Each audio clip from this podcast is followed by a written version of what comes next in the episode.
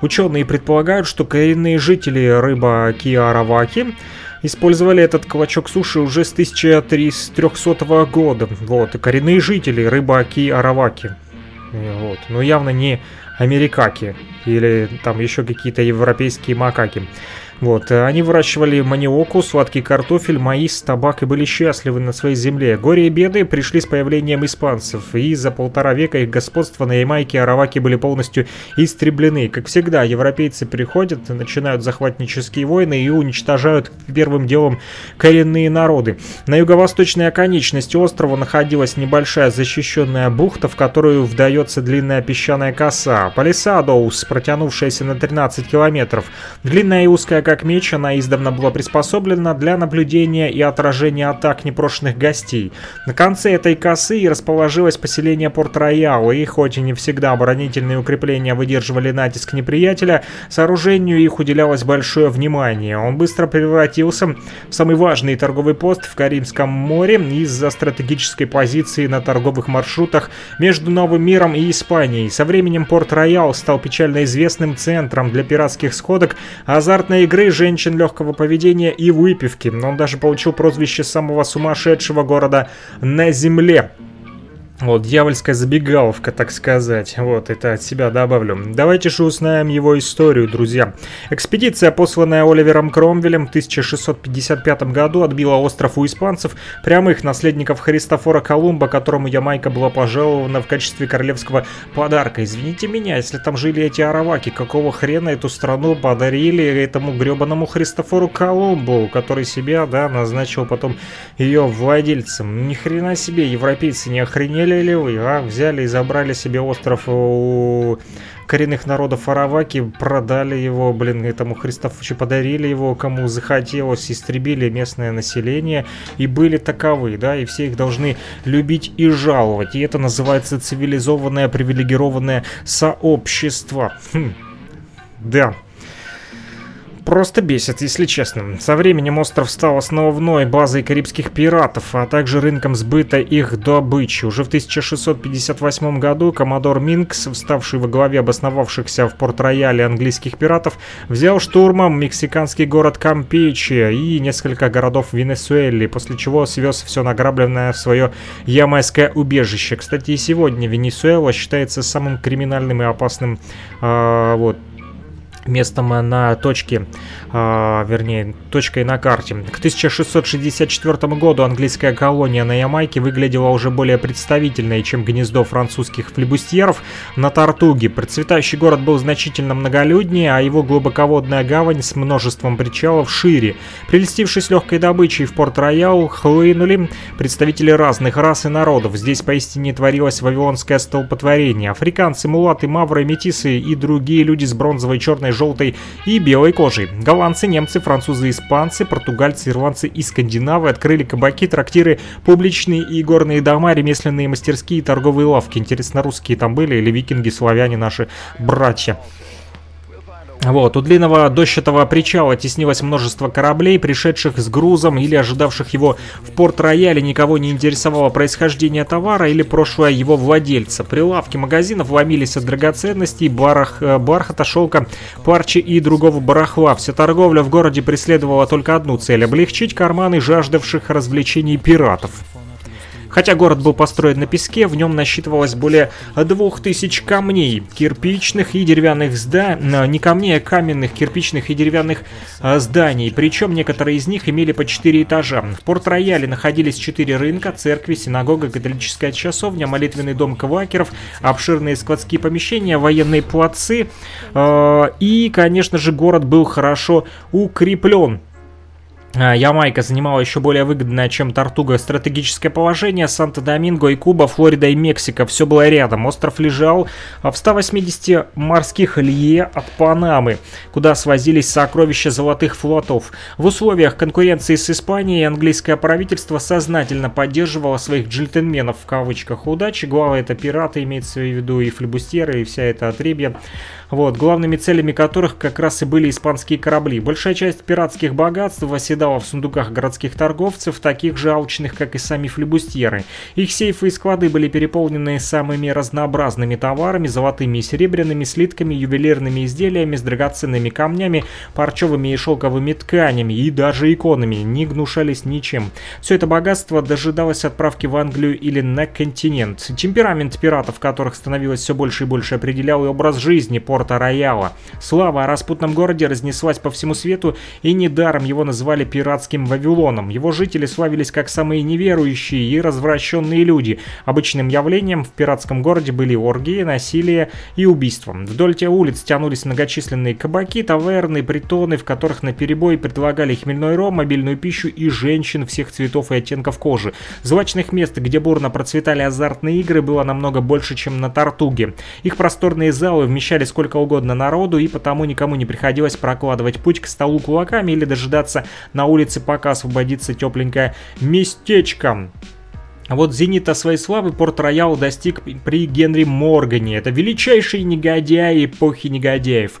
Вошел в историю как самый яркий предводитель пиратов своего времени. Вот. Когда на, на Ямайку прибыл 30-летний Генри Морган, губернатором острова, э, был какой-то модифор, получивший из Лондона приказ прекратить бесчинство флебусьеров. Но все, все прекрасно понимали, что этот документ нельзя воспринимать как руководство к действию. Хотя флебусьеры Карибского моря и раньше разоряли испанские колонии, но Генри Морган первым понял, что захват больших населенных пунктов, пусть даже и хорошо защищенных, сулит гораздо большую выгоду, чем морские рейды.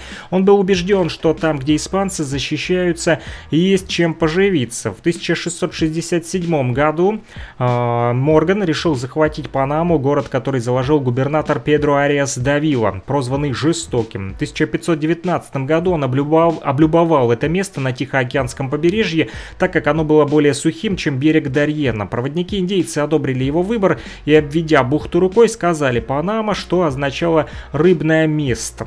По красоте и богатству с Панамой не мог сравниться никакой другой город в новом свете, не зря его называли «чашей золота».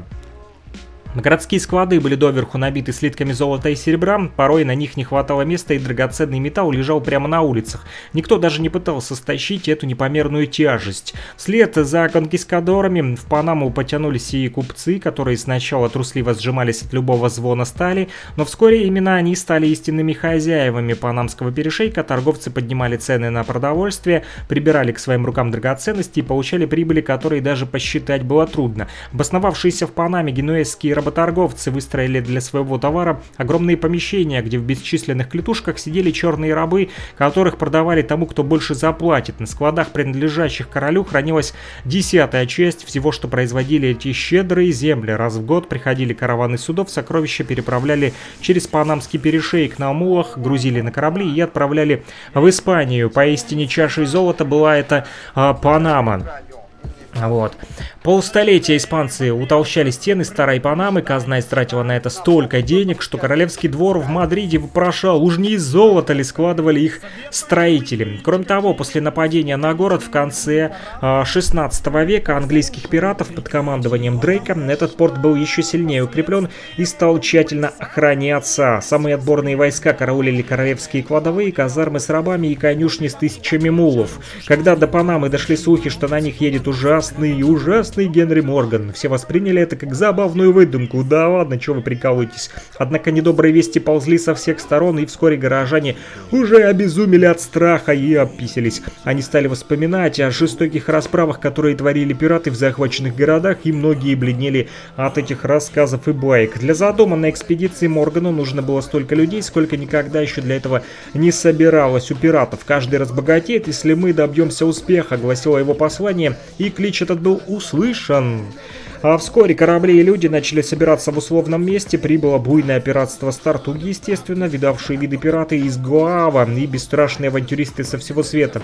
Генри Моргана нисколько не смущало вообще, что за год до намечаемой им экспедиции английские и испанские короли заключили договоры, по которым англичане обязывались не разграбливать Э, не разорять испанские владения. Он решил напасть на Панаму с суши со стороны Атлантического океана, пройдя через болота и тропические леса.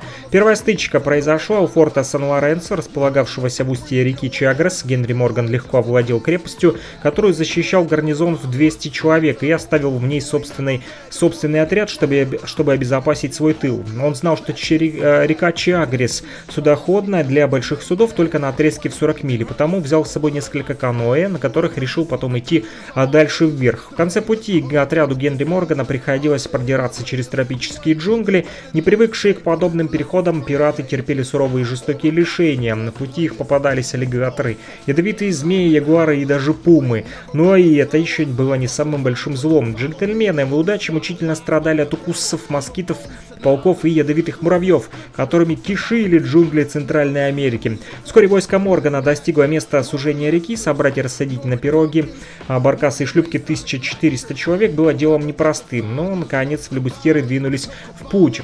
Жорж Блон, в упоминавшейся уже книге, пишет, что в местечке Хуан-Кальего, где стоял слабый испанский гарнизон, Генри Морган хотел перебить его и захватить провизию, но расчет этот не оправдался, так как домишки и жалкие хижины оказались пустые, в них не было было ни кукурузы, ни одного поросенка, даже собаки не бегали по улицам, пришлось и дальше двигаться на голодный желудок. Не смогли полакомиться собачками и пошли, пошли с пустыми животами. Испанцы опустошили всю местность. На пути следования флебустьеров и люди оказались более голодными, чем даже в пустыне. Как-то пираты обнаружили несколько канастер, это сшитые из шкур варий, которые были, конечно же, пустыми, но люди уже настолько оголодали, что начали просто грызть эти шкуры. В районе поста Круз произошла совсем странная вещь. Люди, шедшие во главе колонны, вдруг стали падать замертво, хотя кругом стояла полная тишина и врага не было видно. Раненые пытались вытащить из своих тел индейские стрелы, колонна смешалась.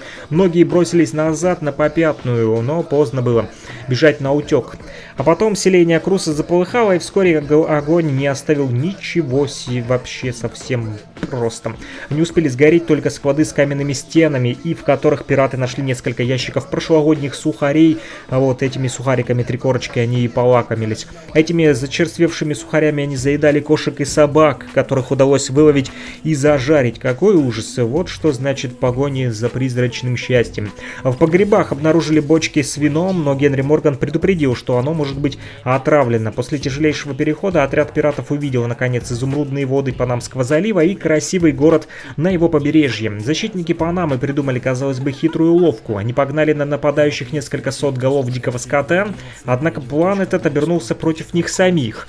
Обезумев от выстрелов, животные кинулись спять и смяли следовавшую за ними испанскую кавалерию. Генри Морган взял город приступом, разграбил его и спалил. Добыча была так велика, что пираты неделю грузили ее на мулов, но Панама продолжала обороняться даже и в то время, когда церковное золото, серебро и другие драгоценности уже грузились на пиратские корабли. На Ямайке их ждал триумф, однако Порт-Роялу суждена была не слишком долгая история и жизнь.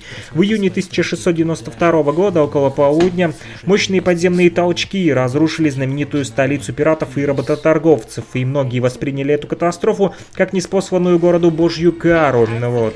Небо в тот день было безоблачным, Карибское море спокойно а, и не волновалось было, оно было спокойно и не волновалось, солнце уже клонилось к зениту, и Порт-Роял дремал в потоках дурманящего зноя. Около 20 кораблей со спущенными парусами лениво покачивались на гладкой поверхности гавани. Приближался час обеда, и в медных котлах многих таверн уже закипала вкусная похлебка из говядины и черепашьего мяса. Однако эта духота все-таки тревожила горожан, ведь почти каждый год именно в такую жаркую и безветренную погоду отмечались подземные толчки. Впрочем, к ним жители тоже привыкли, поэтому казалось, ничто не может нарушить привычного течения жизни. И вдруг задрожала земля, с гор донесся глухой грохот, напоминавший отдаленные раскаты грома, а потом землю потряс новый мощный удар, за ним еще один и еще один. Массивные стены форта Джонс и форта Карьель, Кар...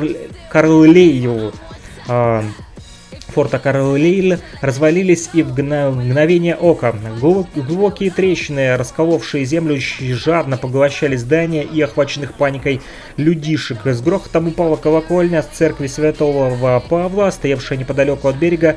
Колокол отчаянно зазвенел и стих только тогда, когда над развалинами церкви сомкнулись волны, а в море уже рождалась новая огромная волна. Она поднималась все выше и выше и, докатившись до города, затопила уцелевшую его часть. Через несколько минут все все было кончено, катастрофа унесла жизни двух тысяч человек, а сам Порт-Роял исчез под морской гладью. Событие произошло не ночью, как это часто бывает с локальными землетрясениями. Город погиб в 11 часов 43 минуты э, дня. Вот такая вот божья кара настигла Порт-Рояль на Ямайке. Когда прекрасная погода, почти полный штиль и солнце в зените не предвещали ничего дурного, произошло всего три толчка, из которых последний, третий был самый мощнейший. Но поднявшийся в несколько секунд после первого толчка ураган уже нанес первые разрушения, заставив людей прятаться под защиту а, не столько крыш, сколько стен, а, Ветер налетел с моря, и некоторые жители, предчувствуя большую беду, приняли правильное решение. Они бросились э, в верхнюю часть города. Там они спаслись, когда стихия унялась. Оказалось, что э, две трети города не только разрушены, но и ушли под воду. Берег приобрел совершенно иную конфигурацию. Былая слава порта Рояла стала с тех пор лишь преданием. Через десяток лет оставшийся и заново отстроившийся город уничтожил пожар. Потом пронеслось а, несколько ураганов, и Порт-Роял перестал существовать, занесенный мощным слоем ила и песка. Старинные картины, составленные, впрочем, уже после гибели пиратской столицы, все же давали надежду, что достигнутые врасплох богатые склады награбленных ценностей еще содержат внутри этих эти ценности. Незначительная их часть, правда, была извлечена сразу же а, после трагедии.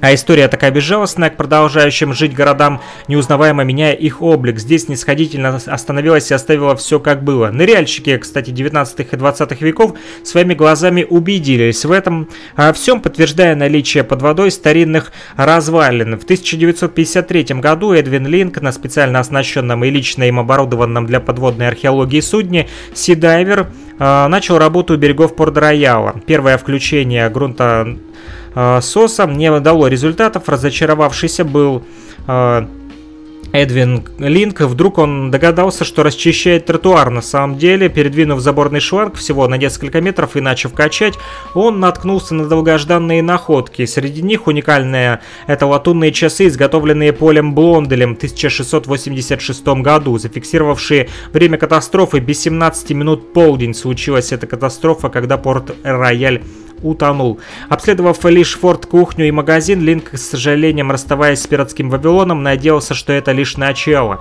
Экспедиция Роберта Маркса потом нашла таверну, два необрушившихся здания и сундук с драгоценностями с испанских галеонов, потерпевших крушение в составе флотилии в 1691 году. Но катастрофа 17 века ничему не научила потомков, поселившихся выше затонувшего города. Вполне современные бандиты потребовали у Маркса своей доли, грозя нельзя прикончить членов экспедиции. Традиции Порт-Рояла оказались живучи. Слава богу, вмешалась полиция для кладоискателей и археологов, и так ежедневно подвергающих риску свою жизнь, все обошлось. Сегодня в Порт-Рояле работы ведут совместно правительство Ямайки и Институт подводной археологии при Техасском университете. Порт-Рояль – город примечательный своим полуразрушенным фортом и небольшой рыбацкой деревухой, где проживает около двух тысяч человек, не считая привидений. Там, наверное, и Морган где-то бродит.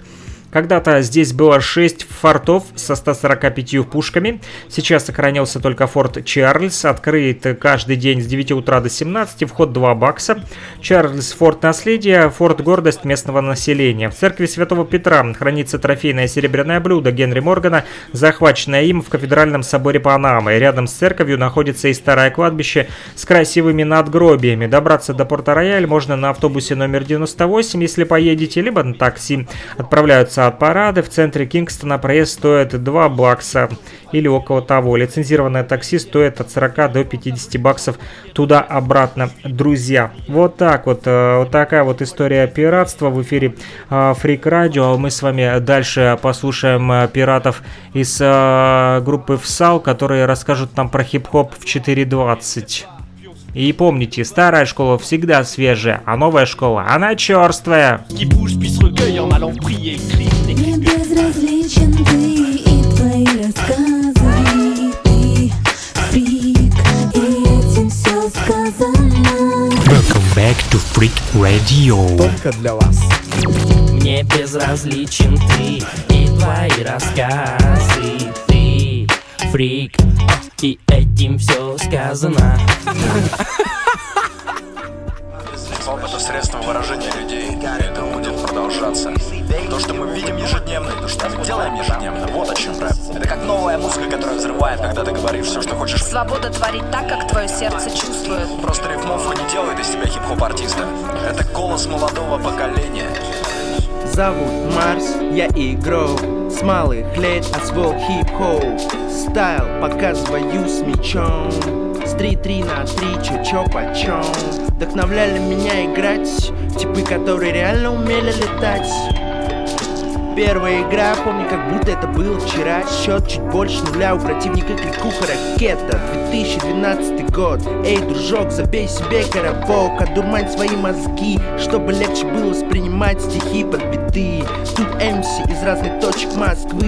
Это творческий коллектив, не забывай об этом. Кто на батл будет жарить тебя летом? В сал, о-о, который час, босс Четыре, два, затем ноль. Когда увидишь эти цифры, разжигай огонь. Пусть горит то, что приносит радость, убивает боль. Курить пора. 4.20 это пароль. Собирай в широких или узких кругах Где у каждого найдется убойный став. Крошится голова в руках, в муку Мука взрывается и появляются облака. В любом месте, наплевав на законы Взрывают даже мормоны и фараоны. И пускай еще не вечер, но в 4.20 употребляем далеко не H2O Джа! Растафарай! Не знаешь о чем я? Тогда узнай. Нас становится все больше и больше. Ай! Smoke and fly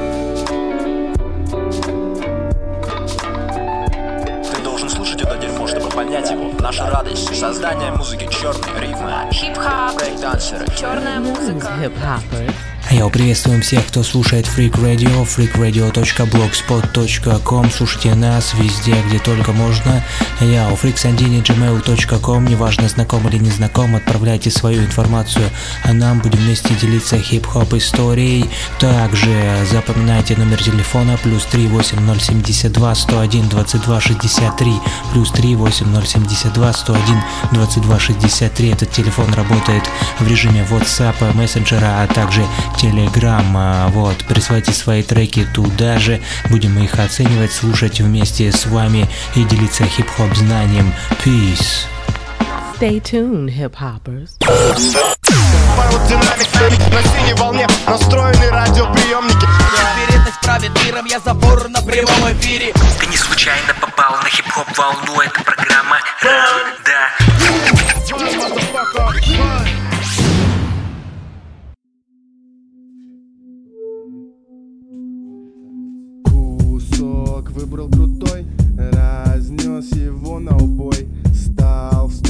мощнее той, что в худе твоем зовется травой. Залипаю порой, сутки в позе одной. Мои чуваки приняли бой, каждый из них хардбой Нахуй типов с бородой, делай дым над водой. Думай своей головой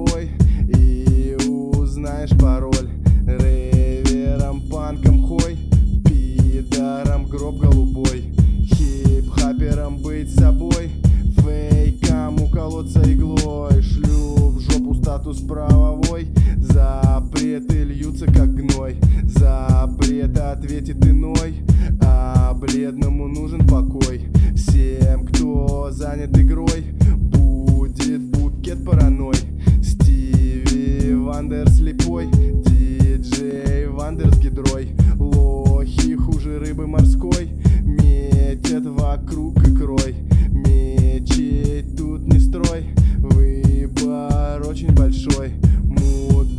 проблему войной, слабак свалит запой. Махмуд идет за горой, пока гора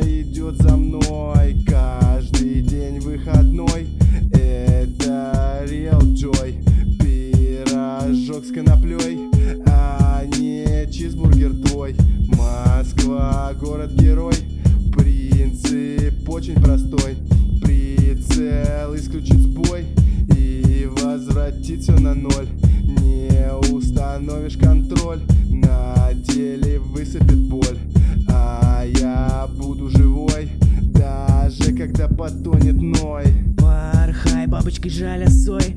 Get high, папочкой был косой. Пахай, будешь козой. Бухая со своей чиксой. Плохая карма с тобой. Махаю тебе рукой. Китаю стал голубой. Летаю, я бибой. Wi-Fi льется отстой. Хапаю илью на убой. Влипаю только с гидрой Смысл игрой. Папаю по кайфу с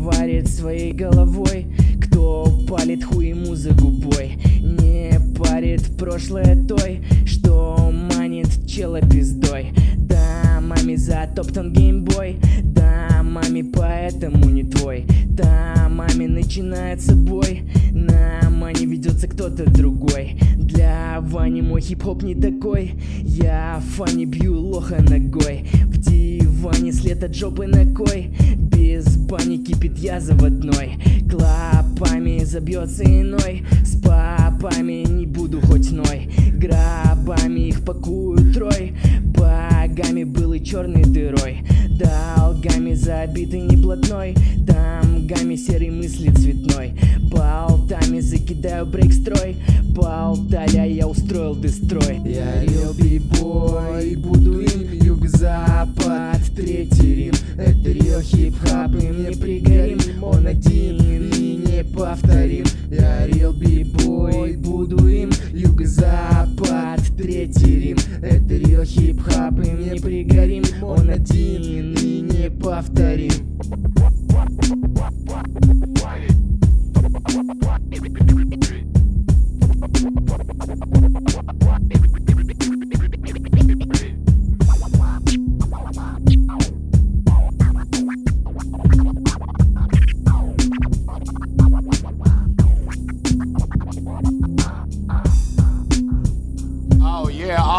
yeah, man. You already know who it is.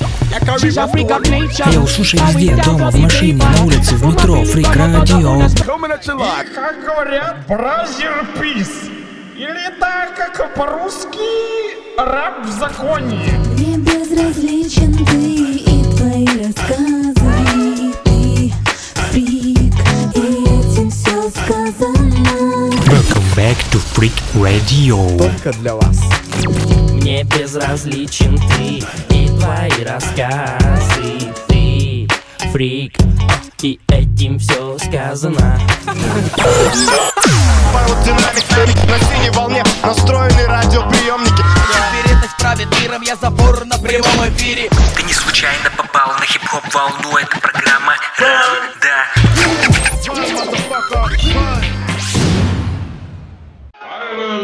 The freedom-loving people will never accept the rule of such a ruthless tyrant. Idiots, incompetent fools. Run, motherfucker, run, это Freak Radio. А те, кто не успел убежать, оставайтесь с нами до самого конца. У нас есть что для вас э, рассказать.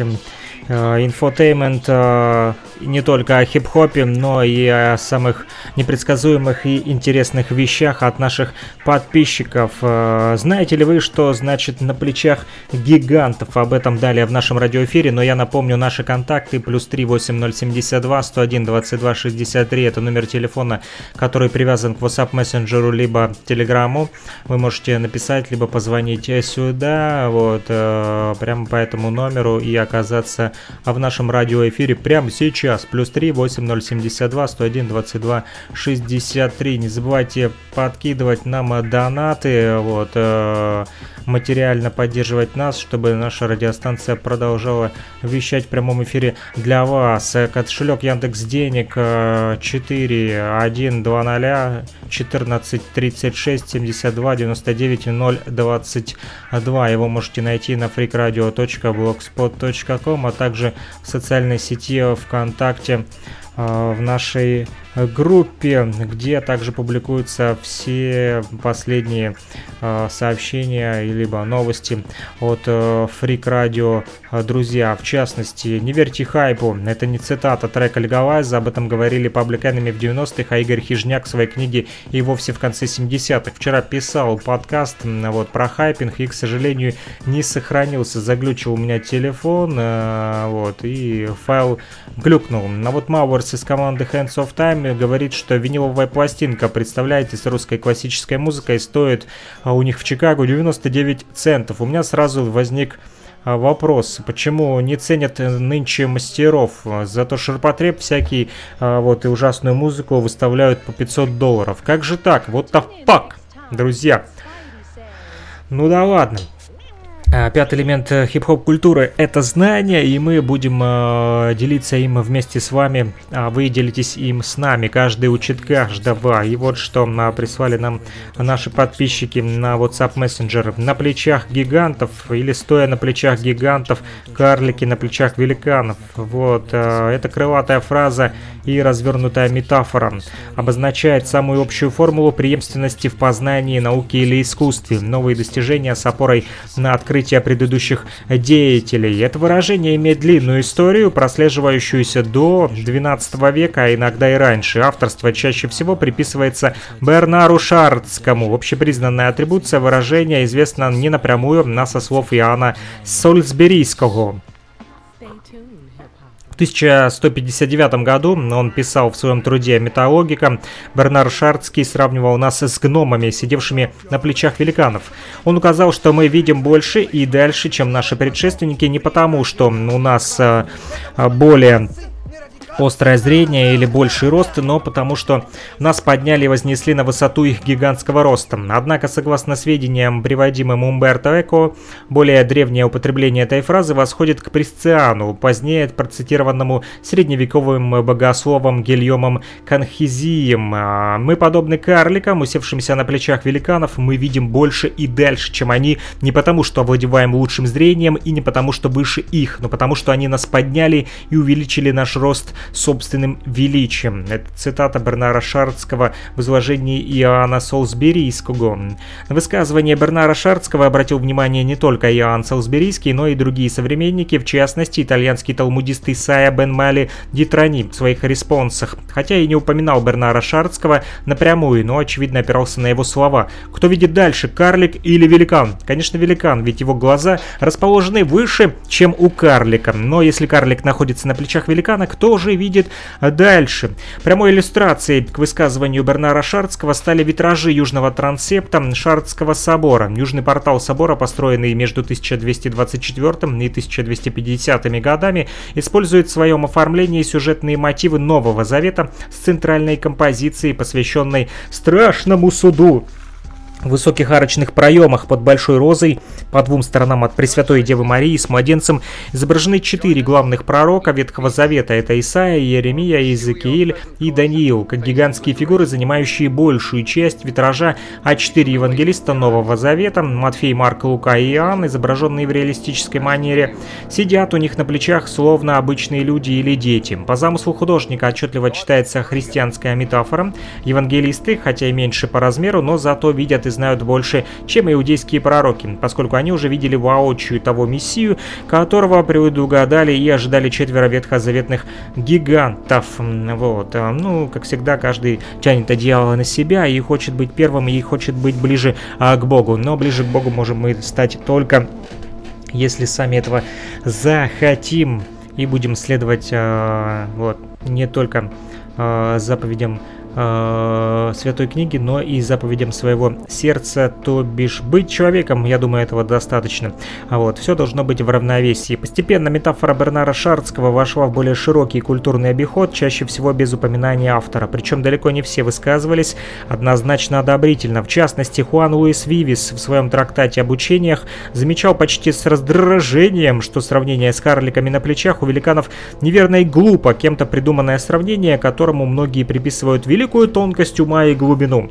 «Отнюдь», — говорил он, — «полемика вокруг старой метафоры о преемственности в культуре возникла и в Англии, в особенности после того, как в 1690 году Уильям Темпл, родственник и покровитель Джонатана Свифта, опубликовал публицистический ответ Фонтенелю под заглавием «О древнем и современном обучении». В этом тексте Темпл вернулся к старой метафоре, вскоре вызвавшей весьма широкую полемику и резонанс в лондонской печати о сочетании древнего и нового в познании. Повторяя старую мысль Бернара Шардского, Темпл очевидно сузил ее смысл, заметив, что современный человек — это карлик, который стоит на плечах гигантов, и, поясняя этот тезис, уточнил, что древние ученые и писатели уже имели четкие представления о природе, а современный человек только отражает или уточняет это представление. С легкой руки Темпла метафора о карликах и великанах вошла в повседневный разговорный обиход, переместившись оттуда не только в произведение Свифта, в частности «Путешествие Гулливера», где имела почти прямой вид, образующий основную линию сюжета, но и других писателей. Правда, впоследствии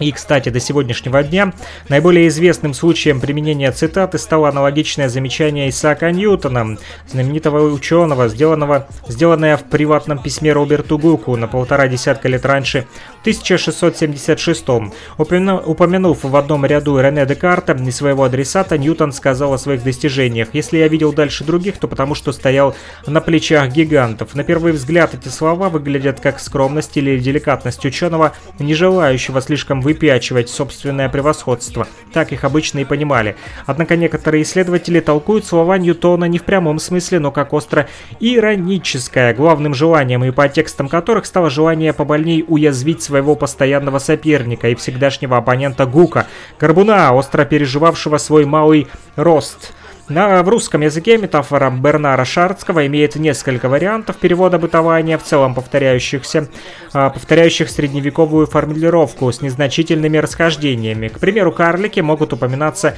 или отсутствовать, а гиганты могут заменяться не на великанов, а на плечах можно сидеть, стоять или располагаться каким-то иным образом, например, попрыгать мы, карлики, взобравшиеся на плечи гигантов, мы видим больше и дальше, чем они, не потому что взгляд у нас острее, и сами мы выше, но потому что они подняли нас вверх и воздвигли на свою гигантскую высоту. Вот так вот это звучит, друзья, по-русски. А мы по-русски дальше с вами послушаем э, песню, э, например, э, группы атрибуты «Начинай». Как вам такое? Луганск в деле. Йоу!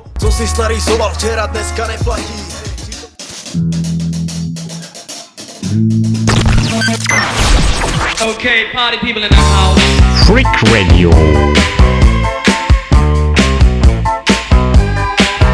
Super freak, super freak.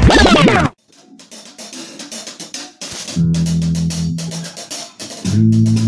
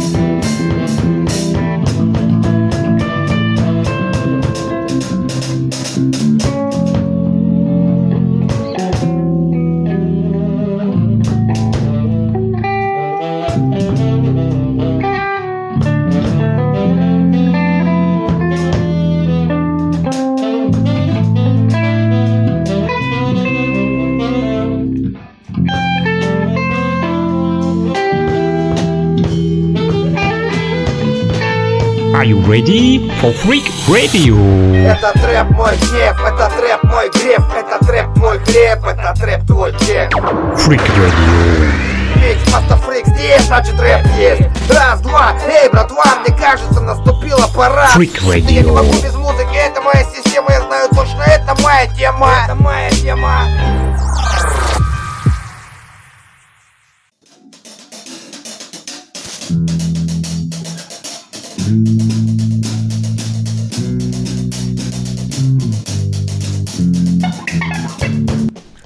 Вот такая вот песня была инструментальная от э, акробатов начиная. Сегодня они называются Оркестр Степь.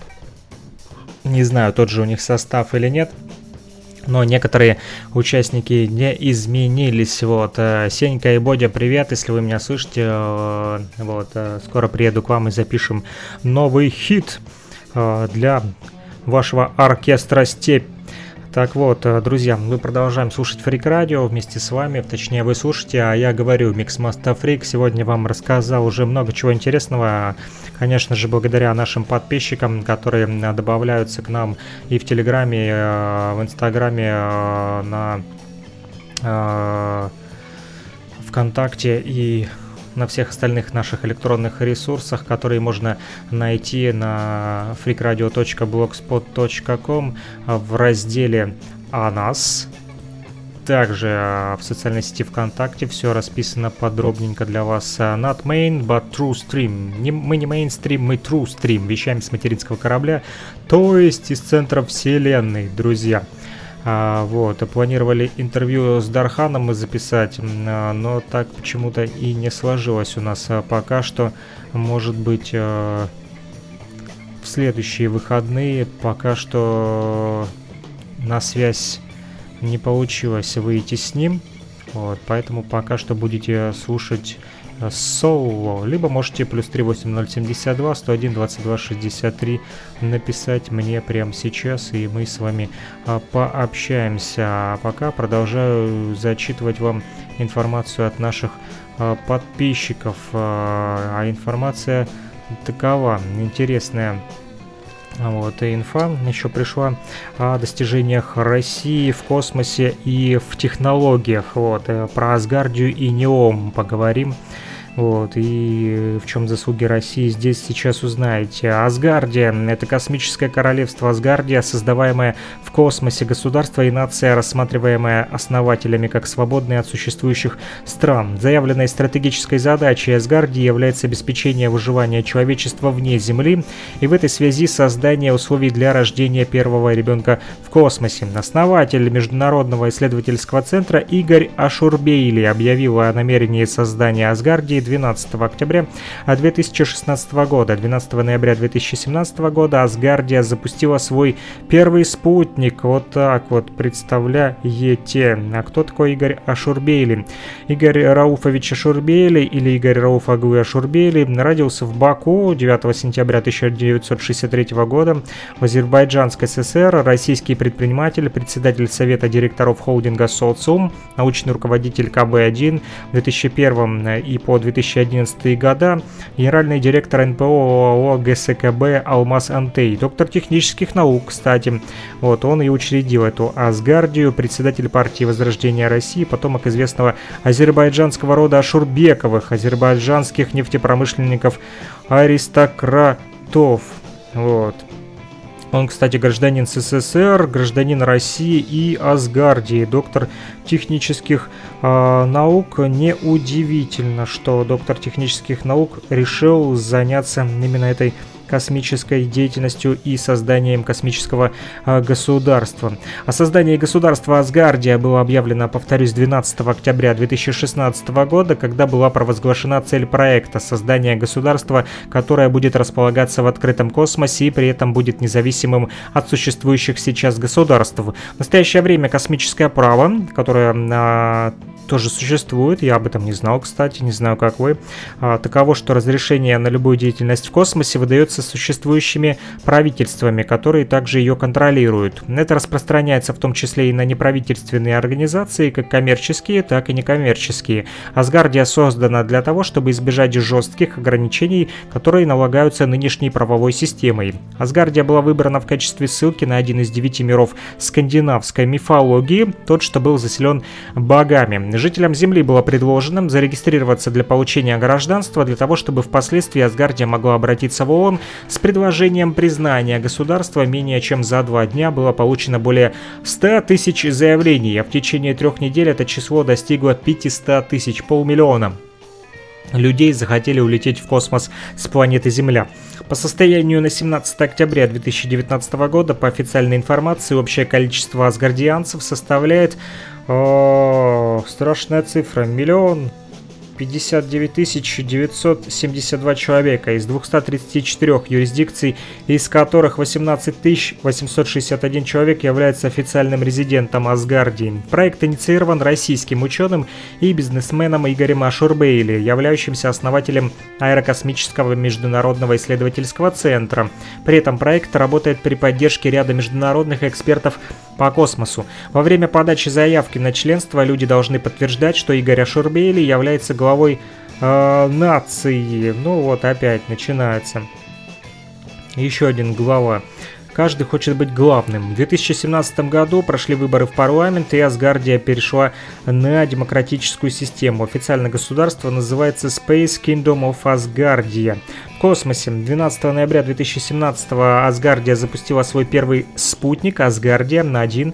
Запуск осуществлен ракетой Антарес с космодрома Уоллапс, США. Информация о стоимости не является общеизвестной, но на РАКС сообщили, что подобные проекты стоят порядка 700 тысяч долларов. Интересно, почему в России его не запустили? Интересно, находится этот российский ученый и глава нации асгардийцев в России или нет. Этот спутник CubeSat с названием Asgardia-1 имеет размер 10 на 10 на 20 см и массу 2,8 кг.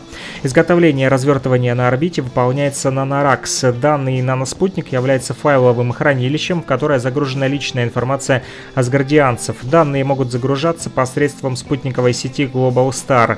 Изначально проекты пытались реализовать в России, но так как это никому не было интересно, в течение года то работа началась с американскими компаниями. Тот факт, что данная деятельность происходит в космосе и система развертывается американскими компаниями в миссии, финансируемой НАСА, означает, что спутник попадает под юрисдикцию США. Асгардия ранее декларировала намерение сотрудничать с государствами, которые не подписали договор по космосу, например, с Эфиопией или Кенией, надежде обойти ограничения договора, касающихся существующих государств, которые могут претендовать на территории в космосе. Ожидается, что срок службы спутника Асгардия-1 составляет 5 лет, составит 5 лет до момента схода с орбиты, после чего он сгорит. Вот так вот, друзья, уже и космос делят потихоньку, не только планету Земля.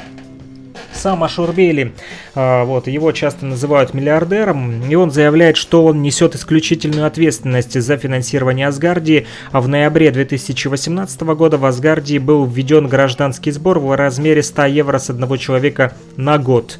А в будущем проект намереваются перевести на самостоятельное финансирование. Саид Мостышар из Лондонского института космической политики и право считает, что это говорит о том, что у Асгардии нет надежного бизнес-плана. В то же время Асгардия официально опубликовала развернутый и долгосрочный план развития, подробно описывающий этапы развития наземной инфраструктуры Асгардии и ее космического сегмента. Согласно планам Асгардии, в конце концов, а в космосе должны появиться колонии землян. Мероприятие ожидается дорогостоящим, например, МКС стоит 100 миллиардов долларов, а полеты на нее обходятся более 40 миллионов долларов за запуск. Асгардию сравнивают с проблемным проектом Mars One, целью которого является создание постоянной колонии на Марсе. Организации, организаторы Асгардии отмечают, что создание небольшой нации на орбите намного проще, нежели колонизация далекого Марса. А другими предполагаемыми целями в будущем включают в себя защиту Земли от астероидов и выбросов корональных масс, а также освоение Луны. А, Рождение ребенка в космосе. А Вот, о чем здесь рассказываю- рассказывают основатели Асгардии. В 2019 году в программу развития Асгардии был включен пункт о создании условий для рождения ребенка в космосе. Достигнув этой цели, по мнению основателя и главного идеолога Асгардии Игоря Шурбели, человечество гарантирует свое выживание как вида в случае планетарной катастрофы. Историческое заявление о том, а, что рождение ребенка в космосе сделает человечество независимым от Земли и позволит гарантировать бесконечное продолжение человеческого рода, Игорь Шурбели сделал в завершающий день первого конгресса руководящего состава Асгардии. Рождение первого ребенка в космосе будет означать шанс для человечества получить независимость от своей родины, планеты Земля, и продолжить вечное существование человеческого рода, заявил глава нации 12 апреля в Вене. Асгардия планирует осуществить первое рождение человека вне Земли в течение ближайших 25 лет. Различным научным и практическим аспектам рождения первого человека в космосе был посвящен первый научно-инвестиционный конгресс Асгардии, проходивший с 14, а, с 14 по 16 октября 2019 года в Дармштадте, это Германия. Вот, о государственном строительстве этой Ашгардии дальше поговорим. По мнению создателей Асгардии, представление об объединении людей по проживанию на некоторой территории устарело. Имеющиеся законы требуют регистрации практически в обязательном порядке, но при этом ничего не говорится о том, где должна находиться рассматриваемая территория, в том числе, что именно на Земле. Соответственно, замысел Асгардии состоит в создании базовой орбитальной инфраструктуры, и далее это станет формальным основанием нового а, государства. Такая орбитальная группировка рассматривается как искусственно созданная территория, а на нее можно распространить суверенитет и в идеальном случае добиться его признания мировым сообществом. Изначально предполагалось, что при наличии достаточного количества запросов представители Асгардии подадут официальную заявку в ООН, но подробно изучив юридические вопросы, они выбрали другой вариант решения. Особенность в том, что нельзя с помощью заявки в ООН получить международное признание, так как ООН не назначает государство, поэтому представители Асгардии решили сначала объявить свою территорию, а далее выйти на отдельные переговоры с представителями разных стран. Конституция Асгардии предусматривает систему управления, состоящую из трех ветвей – законодательной, это парламент, а также исполнительной, правительство и судебной. Верховная власть а в Асгардии принадлежит главе нации, основателю государства Игорю Ашурбели. Его инаугурация состоялась 25 июня 2018 года во дворце Хофбурга в Вене. 17 мая 2018 года были утверждены результаты выборов в парламент Асгардии, куда вошли 108 депутатов из 40 стран мира. Один раз в год а, парламент проводит точные сессии по нескольку раз в год цифровые, предусматривающие удаленное общение и голосование. Формирование правительства Асгардии и одновременно утверждение глав парламентских комитетов было завершено 12 апреля 2019 года в Вене в ходе первого конгресса руководящего состава Асгардии. В результате в Асгардии существует 12 министерств и 12 аналогичных по направлению деятельности парламентских комитетов. А Вот. э, Кто туда входит?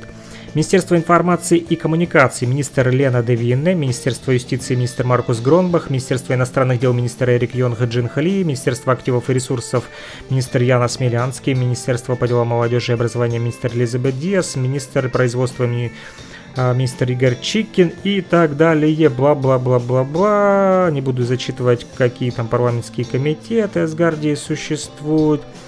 Верховный судья Юн Джао. Это гонконгский юрист, специалист в области международного космического, международного экономического права ну вот, из Гонконга. Да. Государственная символика Асгардии 28 января глава нации утвердил основные государственные символы Асгардии. Это флаг, Герб и гимн. Флаг Асгардии символизирует место космической нации в Солнечной системе. Ярко-желтый круг в центре представляет собой Солнце, расположенное на темно-синем фоне неба. Девять желтых орбит символизируют девять планет Солнечной системы. Три белые внешние орбиты символизируют бесконечные возможности человечества в космосе. Открытие, которое еще предстоит сделать, и роль Асгардии в этих свершениях. Герб Асгардии символизирует единство всех асгардианцев на Земле и за ее пределами. Золотой круг у основания Солнца является центром нашей Солнечной системы, фундаментом роста и процветания всех асгардианцев из всех э, земных стран. Вокруг него написан девиз Асгардии «Одно человечество, одно единство». Герб увенчан короной, символом конституционной монархии. Гимн Асгардии, это слова и музыка гимна Асгардии были написаны известным немецким композитором Михаэлем Хубертанцем. Я написал текст и музыку этого гимна, узнав об Асгардии с энтузиазмом, восприняв многообразие и инклюзивность идеи космической нации, объяснил он. Я хотел создать позитивную, легкую и запомина... в запоминании пьесу.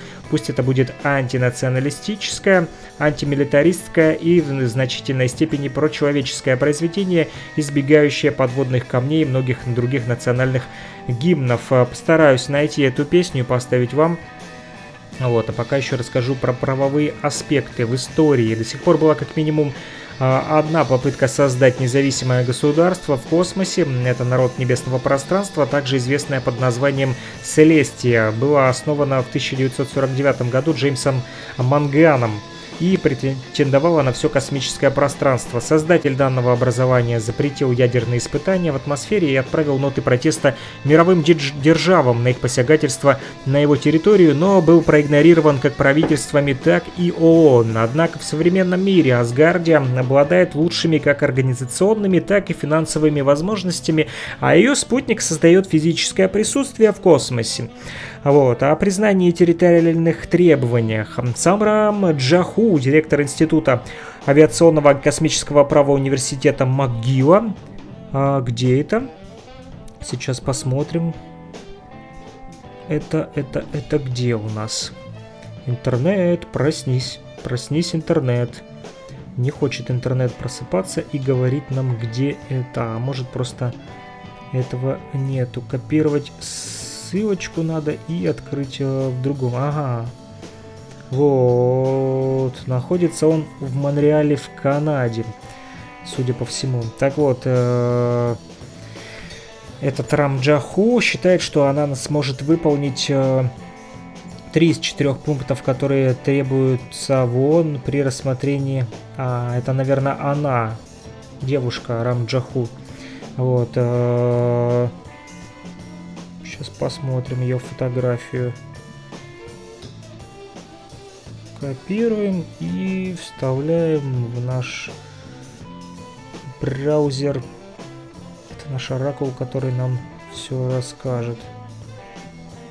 Да не, это мужик. Профессор Рамджаху, директор института воздушного какого-то там пространства и все такое прочее. Короче, ладно, проехали. Так вот, э, сможет выполнить три из четырех пунктов, которые требуются в ООН при рассмотрении вопроса о том, является ли государство государством. Это граждане правительства и территория, под которой подразумевается жилой космический корабль. Далее Джаху считает, что если достижение согласия по четвертому пункту, выражающегося в признании со стороны государств членов ООН будет достижимым, э, то Асгардия сможет подать заявку на членство в ООН – Затем Совету Безопасности необходимо будет утвердить заявление, как и двум третьим членов Генеральной Ассамблеи. Короче, создали виртуальное государство, космическое вот, э, государство в государстве и пытаются его зарегать. И где оно существует? А существует оно, ай, простите, зазевался, я что там а, не выспался, сегодня даже проспал тренировку в Evolution Breaking School. Но все-таки успел. Короче, виртуальное государство в государствах, а члены которого живут другие, да? Например, вы живете э, в России или в Гонконге, а являетесь еще и гражданином государства э, Асгардия. Действующее международное право запрещает требования государств о суверенитете небесных тел в космосе. Так, в статье 8 договора о космосе отмечается, что государство, которое запускает космический объект, сохраняет юрисдикцию и контроль над ним. Саид Мастешар из Лондонского института космической политики и права сообщает, договор о космосе, принятый всеми, очень четко говорит о том, что никакая часть космического пространства не может быть присвоена никаким государством. Мастешар предположил, что перспектива признания Асгардии без территории под самоуправлением, то есть с присутствующими гражданами, маловероятна.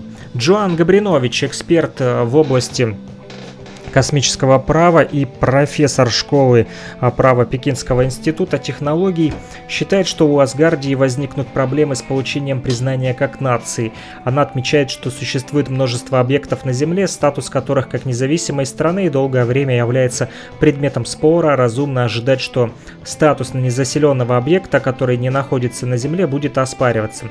Кристофер Ньюман, эксперт по космическому праву в университете Сандерленда Великобритании, подчеркивает, что Асгардия Асгардия пытается добиться полного повторного пересмотра существующего космического права и ожидает, что проект столкнется с серьезными препятствиями во время получения признания ООН и решения юридических вопросов. Договор о космосе требует, чтобы страна, запускающая любой объект в космос, несла ответственность за запуск, и в это входит любой ущерб, который может быть в результате него причинен.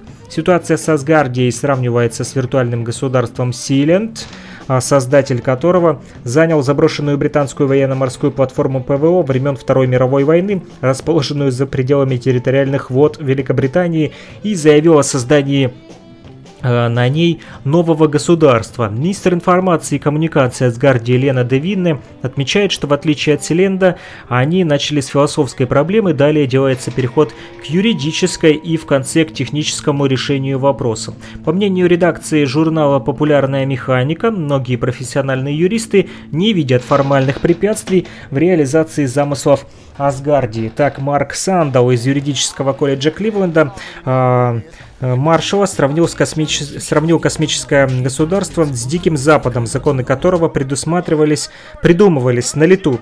Также редакция отмечает, что некоторые государства, в том числе СССР, были созданы приблизительно таким же явочным порядком. Их основатели сначала объявили суверенитет на определенной территории, а признание было получено позднее, после многолетних и часто даже трудных переговоров.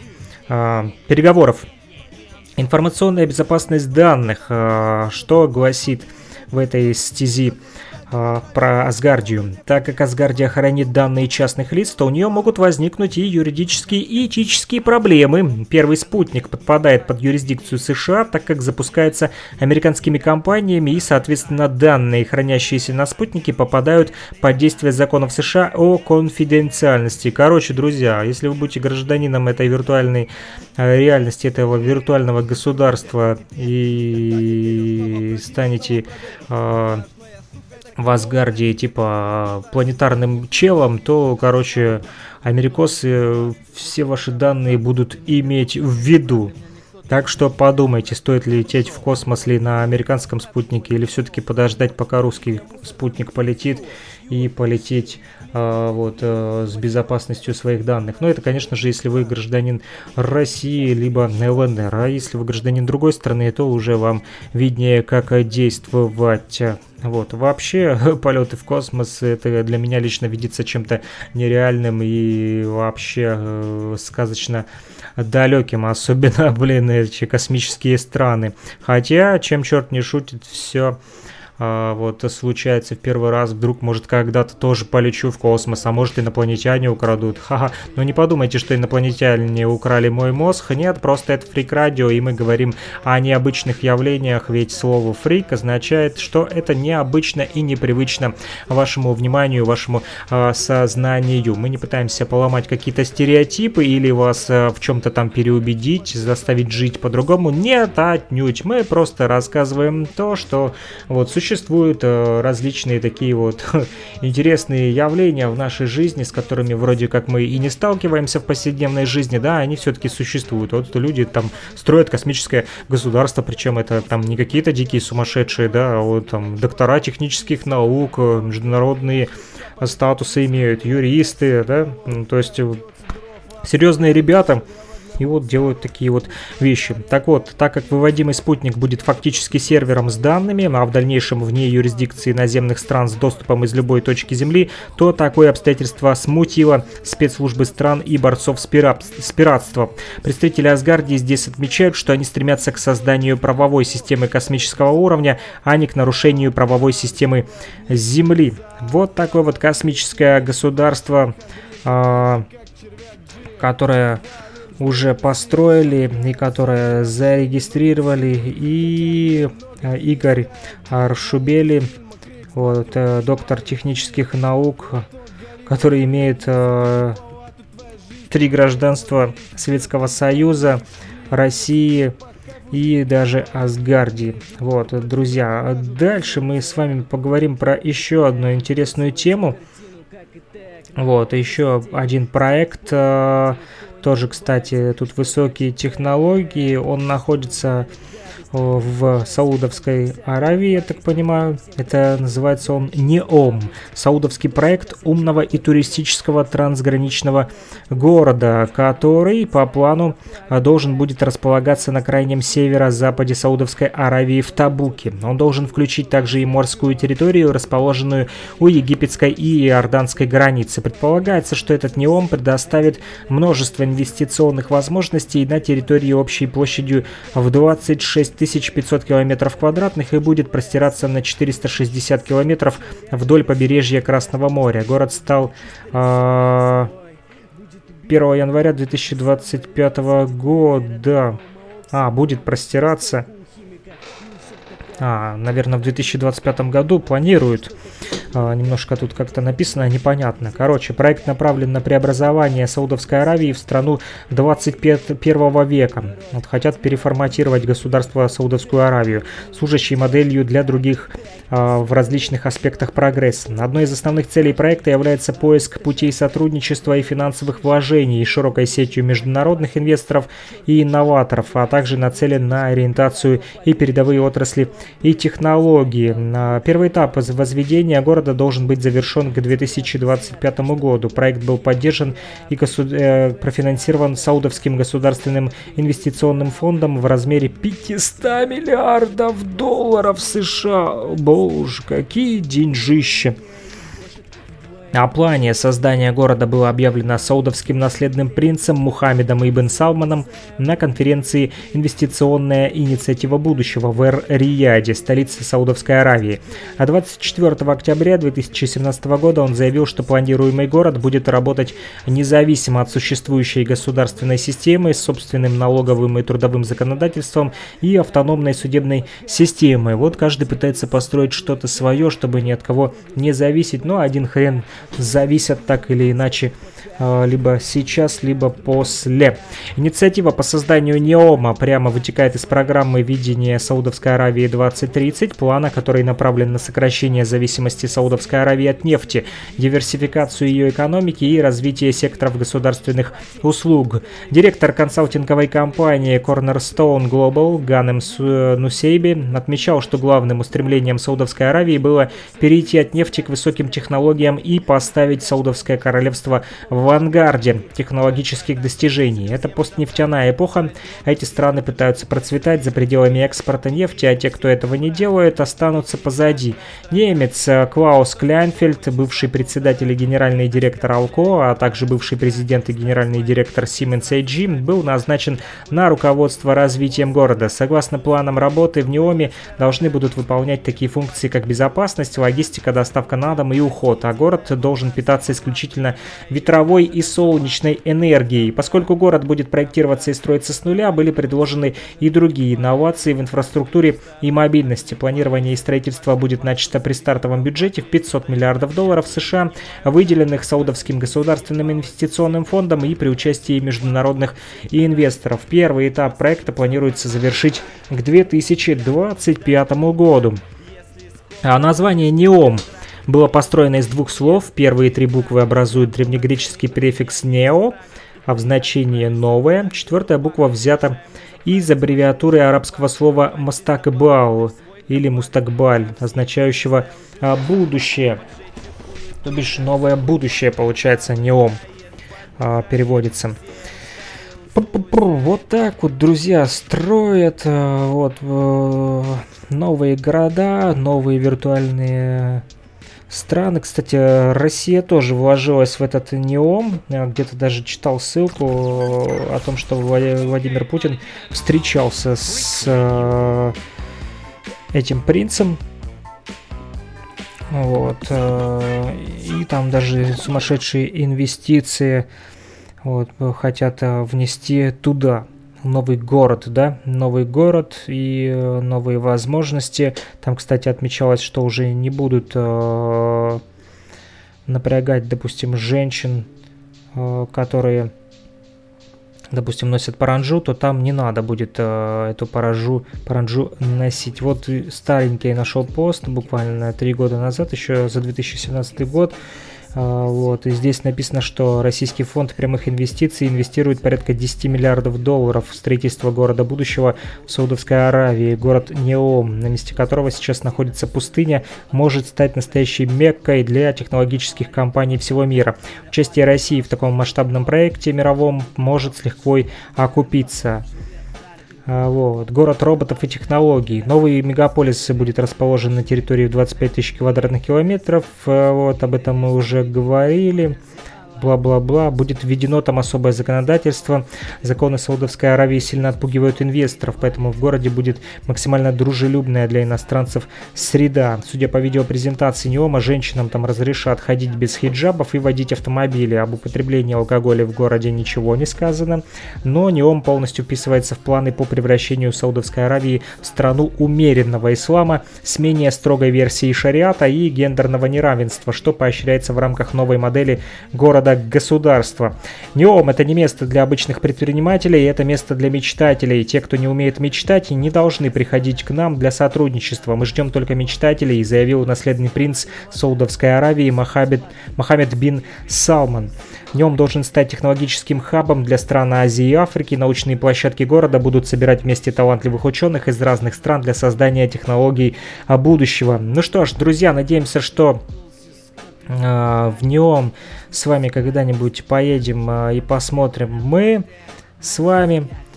А, Вот, и э, мечтать не вредно, вредно не мечтать. Мечтайте, стройте а, свои неомы, стройте свои Асгарди, вот, э, летите в космос, покоряйте вершины не только музыкальных чатов, но и э, планетарных масштабов, вот, выходите э, вот э, туда далеко, на межпланетную субстанцию и передавайте привет Фрик Радио в прямом эфире, вот, благо интернет позволяет это делать. Плюс 3 8072 101 22 63 это номер нашего а, телефона WhatsApp э, Messenger и Telegram. Он доступен а, вам, друзья. А чем черт не шутит, может когда-нибудь Зулу Спутник Микс Фрик полетит в космос и будет вещать из космоса для вас. Было бы прикольно вот именно вести радиопередачу из космоса. Хм. Да, это ништяк вообще. Ха-ха-ха-ха. Ну что ж, друзья, а, на этом будем завершать наш прямой эфир. Было прикольно с вами пообщаться, посидеть. К сожалению, никто так и не дозвонился а, нам. А, Люди либо спят, либо сидят по своим делам и ждут, когда же, когда же Фрик Радио выложит запись эфира, чтобы потом свободно прослушать. К сожалению, радио сейчас слушают уже больше в подкастах и в записи, в социальных сетях. Всегда можно потом вернуться, да, а, и прослушать тогда, когда это будет удобно вам, но это и не мудрено, и э, времени, к сожалению, сегодня мало, постоянно мы гоняемся, гоняемся, гоняемся, за, то за одним, то за другим, вот, ну, всем удачи, услышимся, пока-пока.